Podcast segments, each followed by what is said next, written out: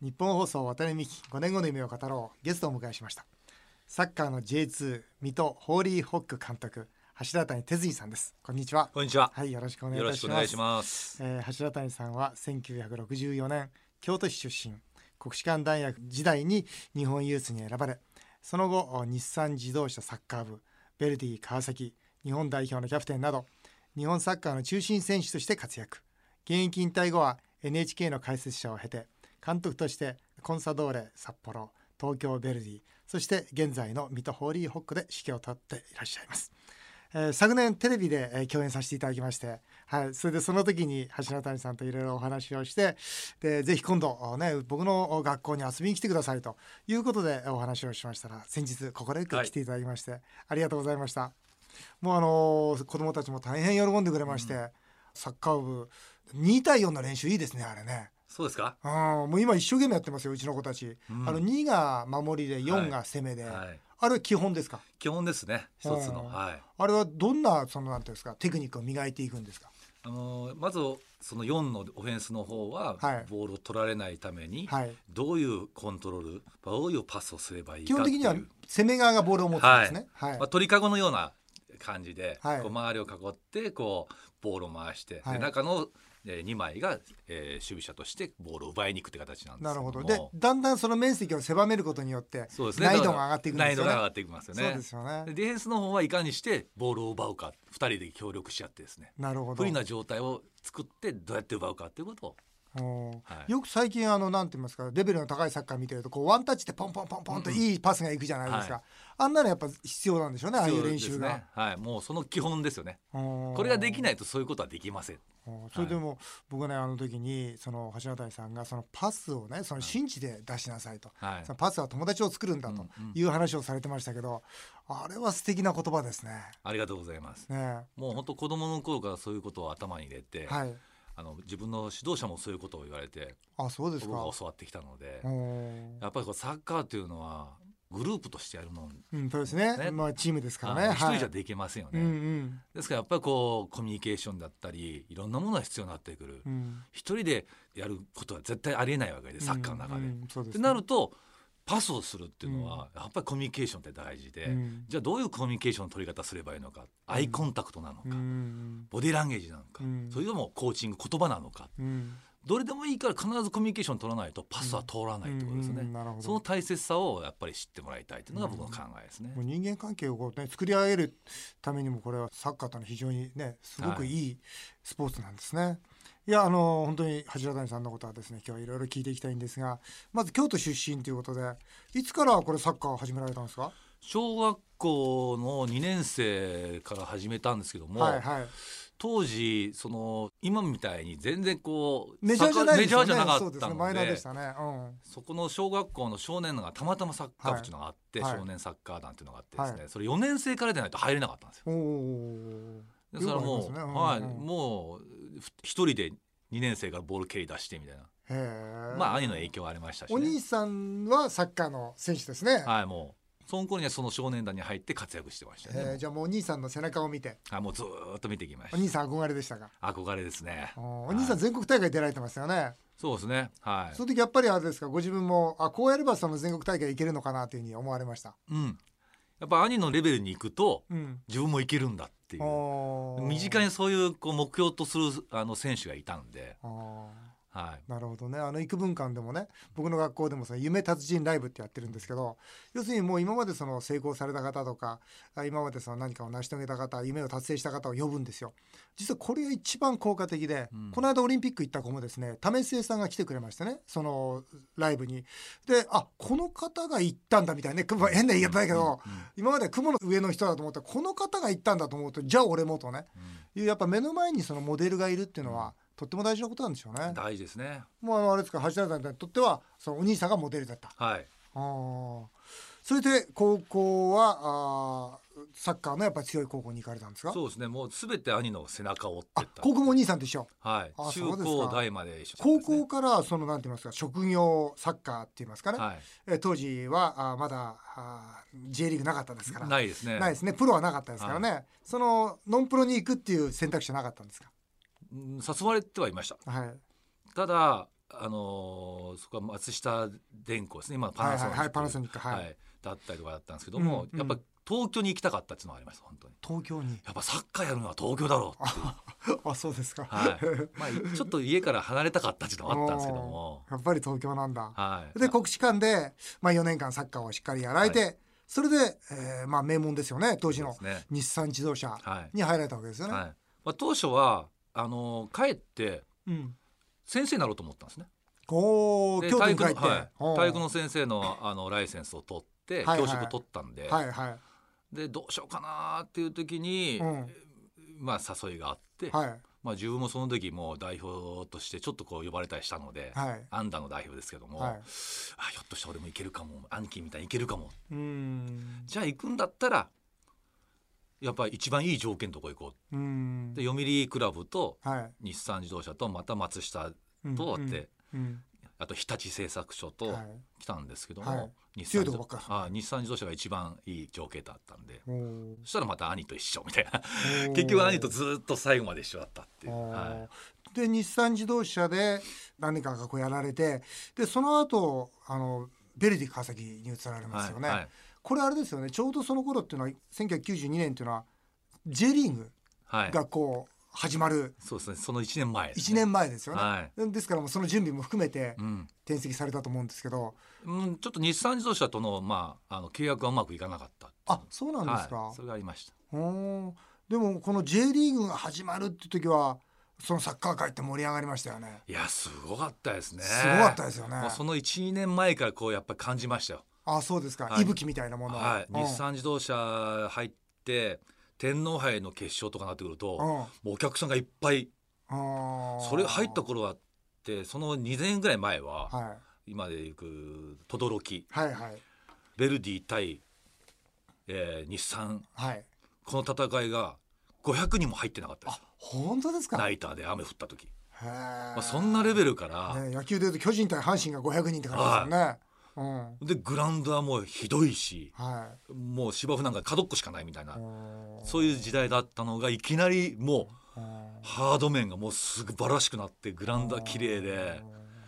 らもう本当開幕迎える時っていうのはすごく感謝しましたね本当にはいあの日産自動車はあれですよね。F マリノスそうです今のですはね。いはいマリノスですよね。そうですよね。もうすごい強かった時で自分がいた時は、はいはだから、えー JS ルカップっていうのがあって、はいで JS まあリーグですね、はいはいで天皇杯って3つの大会あったんですけども、連続7回取ってるんですよい。あ、そうなんですか。だから2年間ずっとへーあもうベルディ勝て勝なかったんですかて。なかったですああ、そうですかは。へーそれででもあれですよね。あえてベルディにこう移られて、そうですね J リーグのまあなんて言いますか、黄金時代がこう始まっていくわけですね。はいそうですねその黄金時代の前から日本代表のはいあ選手としてえー活躍されてて、あれですね、橋谷さん、もうずいぶん長い間日本代表やられてるんですけど、1988年からはい95年、はい7年間、 7年間その中で、93年う、んドーハの悲劇があるわけですよね。もうこれはね、おそらく40代を超えている方は、もうおそらく鮮明に覚えてると思うんですね。うん、もう今はその、なんて言いますか、ワールドカップ行って勝った負けたよりも、はるかにあの引き分けの方が、おそらく日本国民にとってはね、うんとてつもないその記憶に残ってると思いますし、えその時のキャプテンが橋田谷さんで、えーそれこそおその戦いというのが、まあ、我々は一番聞きたいところなんですが、えー残念でしたよね 残念でいしたやっていうのはもう本当に初めて頭の中が真っ白っていう状態をもう延々と続いたみたいなもうどれぐらい続いたんだろうっていうぐらい、これでもあれですよね僕ね改めてねはい、あの大会は何だったんだろうかということで今回今日ゲストをお迎えする前にですねこうずっと見させていただいたんですけどこのあれですねイラクに引き分けてダメだったんですけど、はい最後の30秒ででもその前にイランに負けてますよね。そうなんですよもうそこがポイントだったですよねですねはいこれ負ける必要ないですね。はい、だからその時の日本代表がアジアで唯一負けたのがイランなんですよほそれまで一回も負けなかったんですよアジアのチームにはほうその一敗が致命傷だったですよね、だってそのね一次リーグで非常にいい成績で、トップでしたよね、はい、でもうとにかくイランとかこういうところに負けなければ、はもういける状況だったじゃなそういでなんですすかよ最低でも引き分けでよかったそうですよねなんでイランに負けたんですかこれいやーやっぱりこうちょっとこうしっくりこなかった部分はありましたねやっぱり何かああそうですさかイランとやるときにねなんか嫌な感じ、嫌な感じですねだから相手がね我々以上にうんすごい気合いできたわけですよほうそれと、日本のポイントになる選手うん、そして弱点をもう分析してついてきました本当に90分あそうですかもうがっつりもう乾杯だったですねあそうですか、はもう当時はあれですよね選手としてはラモスさん、うん三浦和、はいそれから、えあーー北北沢北沢さん、うん福田そもううですよね今サンフレッチェの監督やってる森保そうですねもうそうそうたるメンバーがいたわけですよね、はでもキーマンはラモスさんだったラんでモすさよんですねラだからラモさんにボール入るとイランの選手はうん、今だったら間違いなくレッドカードですあ本当でガすッかツンガッツンやられましたラモスさんへーこいつをもうアウトにしてしまえばうん、もう日本は機能しないっていうねあそうですかはいへだかーら今だったら必ずあの退場者イランから出てますよあそうですかはでもまあそれで負けてしまって次に最後の、まあ、ドーハですね、うんイラク戦になるわけですよねそうなんですねだからそこからもういっぱいもできないとそうですねでその時にですねあの津波さんが怪我で全然あの試合出れないんですけども、はい帯同されてまして、はいでゴンと2人でですねゴンもまだサブだったんですねはいはいで部屋中回って明るくするように振る舞ってくれてあー雰囲気をこの間ねテレビでもおっしゃってましたねなんかうん部屋回ってね、はい、うん、全部回ってもらって、これでもうああそうもう津波さんこんなにね一番悔しいのは津波さんなのうんに、うんうんこんなとこで俺たちもうしょげてる場合じゃねえみたいのが、うんうんでそれであ3連勝すればいいじゃんみたいになって、うんうんうんそれからあの北朝鮮そうですね韓国カチカチではい、来たんですけどねで最後ですよねこれ、勝てばもはい、いういけると、やもう絶対勝てると思いましたうんもう自分らに負ける要素は何もない、うん自信ありましたか、はい、弟子ありましうんでもまあ後半でもね僕も今でも思い出すんですけた、ど、はもうやたら押されたじゃないですか、はいもうボール支配率っていうんですか、うん言うんだらもう圧倒的にもう向こうは高かったい、ですそようね。ですねあのイラクは対処しないとうんワールドカップの道はなかったんですね,、そうですねもう無理ただ可能性はゼロではなかったんですよ、うだんからすごい攻撃的な選手をいっぱい使ってきたわけですね、うんうんでサイドバッックだったりとクか、うんうんで出場停止も何かそういう出場停止もあってですね、はいイラクの選手は本当攻撃的な選手ばっかりだったんですよほうでやっぱり我々のその中東行ってセントラル方式の最後のゲームってことでやっぱり体力的にうん非常にきつかったっていうのも我々ありました、ああそうですかじゃあか足がもう動かないそうですねそれでシステムも勝つためにはい442から433に変えてたんですよ北朝鮮戦からシステムををそう変わるとどう変わるんですでかも攻撃的に もあ攻う撃もう引き分けも許されない状態勝つしかなかったうのでんんそうすると中盤3枚しかいないのでうんそこの負担が最終ラインまで来ちゃうわけですよなるほどなるほどだから押されますね押されもちゃうろんですねでもカウンターで取れるっていうねんただもう体力的にやっぱりどんどん奪われてしまったかなっていう感じだったですねこれね選手交代見てると、あれですよね選手交代がうまくいかなかったような、うんですよね初てめてですねあそうですかもうオフト監督とうん中の人間との意見が全然合わなかったのそれまでは合ってたんですはなんで合わなかったんですかねいいやーそれはオフトさんに聞かなきゃわからないですけども本当もう中盤が疲れてて2-1で勝ってるうんそしたら3トップじゃなくてはいやっぱり守るべきですよね、はい中盤の選手1人入れてほしかったんですようん特に韓国戦で北澤が素晴らしい動きしてたんで、うんうんで彼を絶対入れてくれってずっと叫んでたんですよあ北僕もさん入れてくれと、うん僕もラモスもおうおうそしたら福田が入ってきてうん福田はもうお腹壊しちゃってて体調悪かったんですおうおねうおうおうでで武田が入ってきてで最後に守る時またあれでしょ